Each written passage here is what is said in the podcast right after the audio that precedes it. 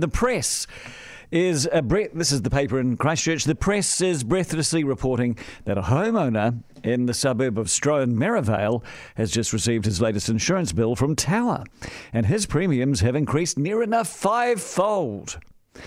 The bill has gone from $2,300 a year to near enough 13,000 a year.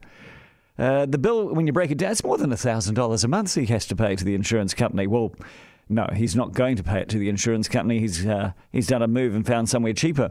The insurance company is Tower, and Tower is the first New Zealand company to go to a fully risk-based approach.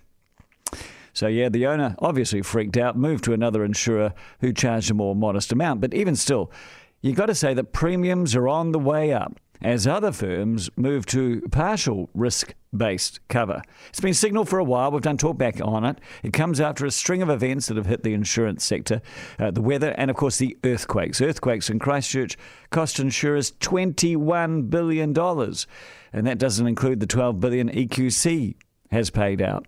So the fully risk based approach means that from now on, the insurance liability will not be spread right across the whole country.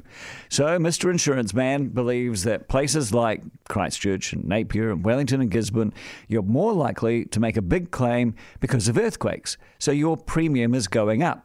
Perversely, the premiums in Auckland will go down uh, under that approach, even though, of course, the city sits on top of a volcanic field that was last active just 500 years ago. Presumably, if a volcano blows up in our bigger city, you might find the burden there moving, but, you know, that's to be seen. So I can see the insurance company's reasoning, but I wonder whether it's just a bit too selective. Uh, the fact is, we are all sitting on a very precarious piece of real estate. We didn't get the nickname the Shaky Isles for nothing. And having colonised this country, I think it's best that we all stay in this together and spread the risk. And there's another downside about this regional variance, because if it all gets too expensive, if people in Christchurch, Napier, Wellington, and Gisborne suddenly find their premiums are five times more expensive, 13 grand a year, what do you think they're going to start thinking? What are they going to do? Some of them are going to stop insuring altogether. And then if something does happen, it's taxpayers right across the country that will have to pay for that. In other words, the insurance liability at the end of the day will be spread whether, uh, whether the insurance companies like it or not. But it's not just earthquakes that concern the companies, it's weather events as well.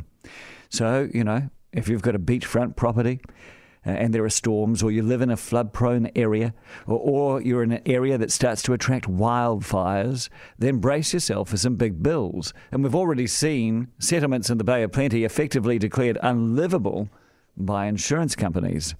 Now, the most expensive year for insurers for storm damage was, in fact, in 2017 where they paid out $243 million.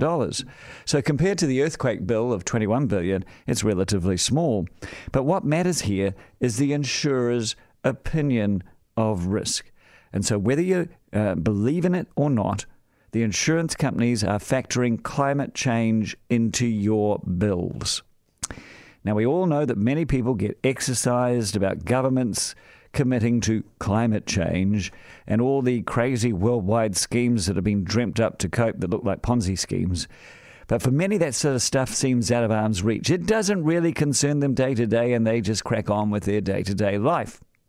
But nothing will concentrate your mind more than when the private economy starts charging for future climate change and it starts hitting you directly in your pocket with your insurance premiums. Tower has fired the opening shot. Embrace yourself.